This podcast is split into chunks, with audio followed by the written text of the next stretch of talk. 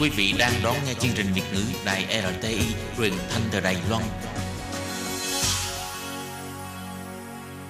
Mời các bạn theo dõi tiết mục Cẩm nang sức khỏe do Tố Kim thực hiện.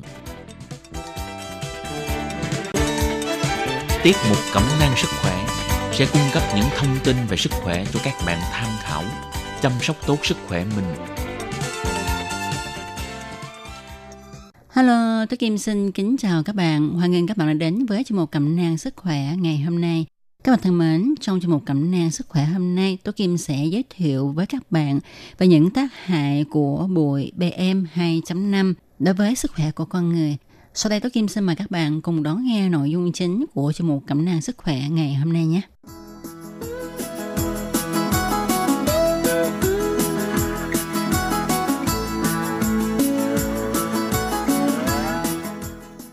Bạn thân mến, khi có ai nhắc đến bụi PM 2.5 thì Tố Kim tin chắc rằng mọi người không còn là gì với cái tên này cả. Và do hiện nay không khí thường hay bị ô nhiễm, cho nên đài báo thường hay nhắc đến những thông tin về bụi PM 2.5.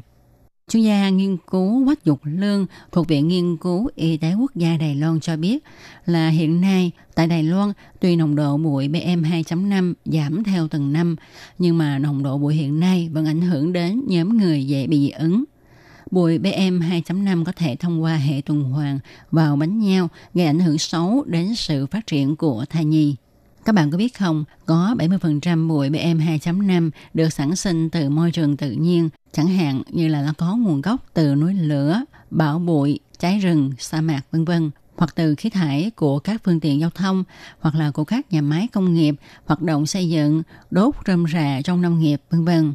Và 30% còn lại à, bụi PM 2.5 đến từ môi trường trong nhà, như là các hoạt động sinh hoạt tại các hộ gia đình, đặc biệt là nung nấu và sưởi ấm bằng than, củi, từ khói thuốc lá, đốt nhang, đốt giấy tiền vàng bạc, vân vân. Các chuyên gia đã tiến hành điều tra 84 hộ người cao tuổi ở Đài Bắc, Hoa Liên, Gia Nghĩa, Cầu Hùng và phát hiện người già ở Gia Nghĩa sống trong nhà có nồng độ bụi PM 2.5 cao hơn là các nơi khác. Ngoài việc điểm ra mọi người nên chú ý chất lượng không khí trong nhà ra, báo cáo còn nhắc đến bụi PM 2.5 còn khiến cho lượng cơ bắp giảm, tăng lượng mỡ và ảnh hưởng đến công năng của thận. Không những vậy, nghiên cứu còn chỉ ra bụi PM 2.5 còn ảnh hưởng đến thai nhi từ tuần thứ 3 đến tuần thứ 8. Chuyên gia nghiên cứu Quách Dục Lương thẳng thắng cho biết, Nguyên nhân thì chưa có rõ lắm, nhưng khi nồng độ bụi PM 2.5 cao thì chúng có thể đi vào hệ thống tuần hoàn của cơ thể và thông qua bánh nhau mà gây ảnh hưởng đến sự phát triển của thai nhi. Viện Nghiên cứu Y tế Quốc gia Đài Loan cho biết, nghiên cứu liên quan là muốn chỉ ra sự phai nhiễm của con người trong bụi PM 2.5 sẽ ảnh hưởng đến sức khỏe, đặc biệt là với thai phụ, trẻ em, người già và nhóm người dễ bị dị ứng kiến nghị mọi người làm tốt công tác quản lý không khí trong nhà. Khi ra đường thì cũng nên làm tốt việc phòng chống bụi bặm. Tuy rằng mọi người nghe nhiều đến danh từ bụi PM 2.5 nhưng mà tin chắc rằng cũng có người thắc mắc là vậy bụi mịn PM 2.5 là gì? Xin thưa với các bạn rằng PM 2.5 hay là PM10 là chỉ số về chất lượng không khí, chỉ kích thước và mật độ của những hạt trôi nổi trong không khí. Bụi PM2.5 là các hạt bụi lơ lửng có đường kính nhỏ hơn hoặc bằng 2,5 micromet. Bụi PM10 là các hạt bụi lơ lửng có đường kính nhỏ hơn hoặc bằng 10 micromet. Hạt trôi nổi là khái niệm dùng để chỉ những hạt dạng lỏng hoặc là rắn rất nhỏ trôi nổi trong không khí. Các hạt này có thể là do nhiều chất khác nhau tạo nên như là carbon, sunfua, khí nitơ và các hợp chất kim loại vân vân. Đối với các nhà khoa học môi trường, các hạt trôi nổi này là nhằm chỉ những chất ô nhiễm rất nhỏ trong không khí, một trong những nguyên nhân chủ yếu gây ra ô nhiễm không khí. Bụi mịn hay bụi PM2.5 là những hạt bụi li ti trong không khí có kích thước 2,5 micromet trở xuống. Để dễ hình dung thì chúng ta hãy so sánh với kích thước đường kính của sợi tóc. Thì đường kính của sợi tóc thường là từ 50 đến 70 micromet nghĩa là đường kính của hạt bụi PM2.5 nhỏ chưa đến 1 phần 30 lần đường kính của sợi tóc. Theo nghiên cứu của các nhà khoa học, những hạt có đường kính bé hơn 10 micromet là những hạt có thể bị con người hít vào khi thở và chúng sẽ tích tụ trên phổi gây ra nguy hại cho sức khỏe của con người. Những hạt có đường kính bé hơn 2.5 micromet là những hạt đặc biệt nguy hiểm bởi vì chúng xâm nhập trực tiếp vào các túi phổi. Vì vậy, các nhà khoa học dùng chỉ số PM2.5 để biểu thị hàm lượng tiêu chuẩn của các hạt trôi nổi trong một mét khói không khí. Chỉ số này càng cao cũng có nghĩa là sự ô nhiễm không khí ở nơi đó càng nghiêm trọng. Chỉ số PM2.5 là mật độ số hạt PM2.5 có trong 1 mét khói không khí. Mức tiêu chuẩn và an toàn là 10, tức là 10 hạt trong 1 mét khói không khí. Chỉ số này càng lên cao thì mức độ ô nhiễm không khí càng nguy hiểm. Khi nồng độ bụi PM2.5 trong không khí ngoài trời tăng lên, không khí sẽ mờ đi và tầm nhìn bị giảm, trông giống như là sương mù. Bụi mịn PM2.5 được giới chuyên gia gọi là sát thủ, thầm lặng và toàn diện vì nó không trừ một ai, do bụi xâm nhập vào cơ thể suốt 24 giờ khi chúng ta hít thở. Bụi PM2.5 được đánh giá là tác nhân ô nhiễm không khí, có ảnh hưởng tiêu cực nhất tới sức khỏe của con người. Vì có kích thước rất nhỏ, nên bụi PM2.5 rất nguy hiểm – nó có khả năng lắng động, thẩm thấu và đi sâu vào tận các phế nang trong phổi và vào máu. Mỗi ngày chúng ta hít thở khoảng 10.000 lít không khí hoặc tùy vào lứa tuổi và hoạt động của thể lực. Do đó, nếu nồng độ bụi PM2.5 trong không khí cao thì mức phơi nhiễm hàng ngày là lớn và làm tăng nguy cơ bị các vấn đề về sức khỏe cấp tính và mãn tính. Đã có nhiều nghiên cứu được thực hiện trên thế giới cho thấy Phơi nhiễm với bụi PM2.5 làm tăng nguy cơ bệnh tật và tử vong. Ví dụ, phơi nhiễm với bụi PM2.5 làm tăng nguy cơ mắc hen suyễn, bệnh phổi tắc nghẽn mãn tính, viêm phổi, các chứng bệnh về hô hấp, tim mạch, tiểu đường và ung thư phổi. Khi chúng ta tiếp xúc với các hạt mịn có thể gây ra các ảnh hưởng sức khỏe ngắn hạn như là mắt, mũi, họng và phổi. Chủ chứng là bị ho, hắt hơi, sổ mũi và khó thở.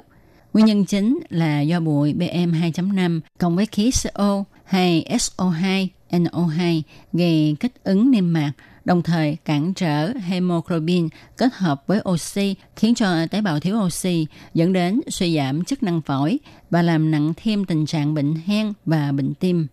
Bụi PM 2.5 khi tiếp xúc lâu ngày sẽ làm gia tăng tỷ lệ viêm phế quản mãn tính, giảm chức năng phổi và tăng tỷ lệ tử vong do ung thư phổi và bệnh tim. Do đó, những người có vấn đề về hô hấp và tim, trẻ em và người già nhạy cảm với bụi cần phải cẩn thận đề phòng những biến chứng. Đối với những người thường xuyên làm việc trong môi trường ngoài trời như là cảnh sát giao thông còn có khả năng bị các triệu chứng hô hấp và suy giảm chức năng phổi như viêm xoang ở người lớn và bệnh hô hấp ở trẻ sơ sinh. Các bà mẹ tiếp xúc lâu ngày với bụi PM2.5 thì có thể bị sảy thai, sinh non, dị tật bẩm sinh và tử vong. Bụi PM2.5 còn được mệnh danh là sát thủ âm thầm bởi vì nó có thể thúc đẩy bệnh sơ gan và làm tăng nguy cơ mắc bệnh chuyển hóa và rối loạn chức năng gan. Bụi PM2.5 gây ra kháng insulin, viêm và góp phần vào sự phát triển của bệnh tiểu đường. Ngoài ra, bụi mịn còn tấn công vào phế nang, vượt qua vách ngăn khí vào máu để đi vào hệ tuần hoàn và gây bệnh, ảnh hưởng đến hệ thống tuần hoàn. Một nghiên cứu của Mỹ được công bố vào năm 2015 cho thấy, việc tiếp xúc với ô nhiễm không khí có thể sẽ khiến cho não bộ già đi nhanh hơn. Các nhà khoa học cũng đã dùng hạt carbon đen siêu nhỏ và ion kim loại để mô phỏng bụi mịn PM2.5 trong thí nghiệm. Họ phát hiện các hạt carbon đen có thể hấp thụ và mang theo ion kim loại đi vào tổ chức của phổi – Điều này chứng minh bụi PM2.5 có độc tính đối với hệ thống hô hấp của cơ thể. Đây là lần đầu tiên các nhà khoa học quan sát được hiện tượng bụi PM2.5 có thể xâm lấn vào trong tế bào. Nghiên cứu được thực hiện bởi phòng thí nghiệm vật lý sinh học của Viện Nghiên cứu Vật lý ứng dụng Thượng Hải thuộc Học viện Khoa học Trung Quốc Đại lục và vừa được tập san quốc tế carbon đăng tải. Theo thông tin trên website của viện nghiên cứu này, sau khi hạt carbon đen mang một số lượng lớn gây ông kim loại đi vào tế bào bạch cầu trong cơ thể, chúng sẽ phát hủy cơ chế tự thật cân bằng bên trong tế bào, gây rối loạn chức năng tự thật và tiêu thể của tổ chức phổi.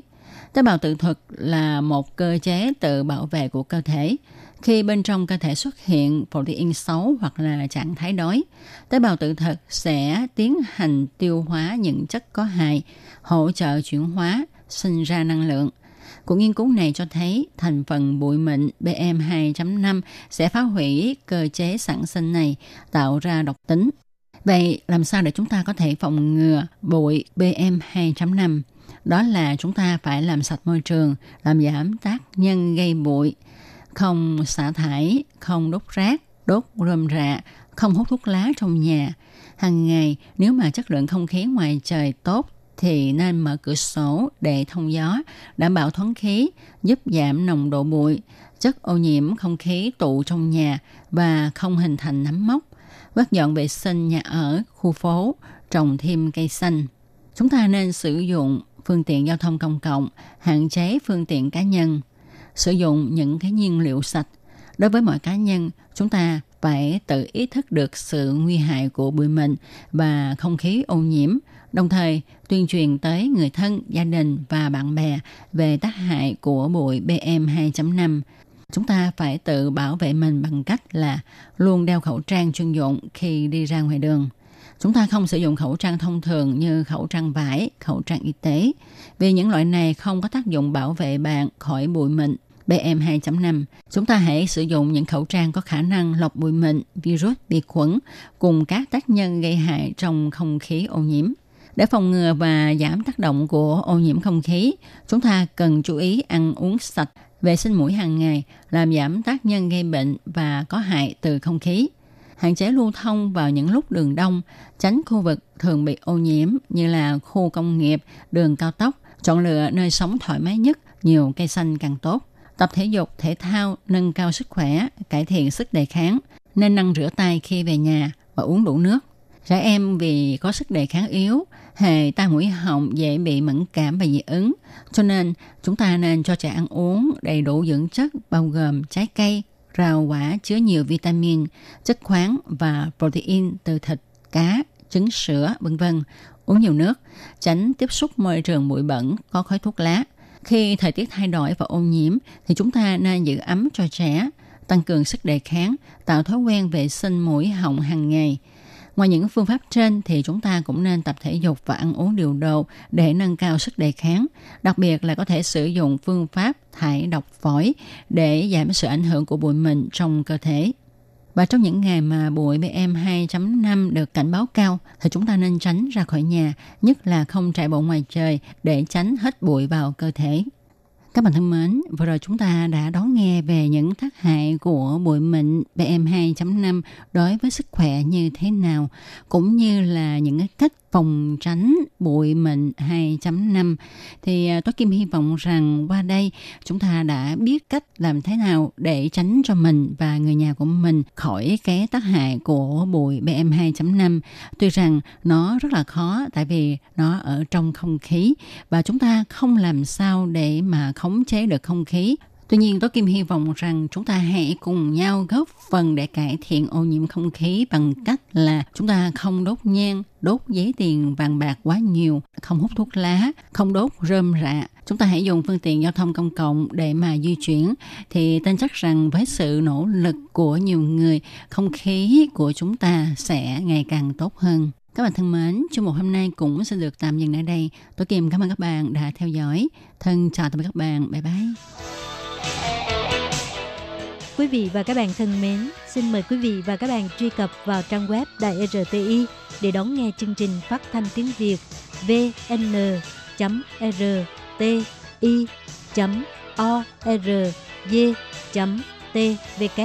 và cũng có thể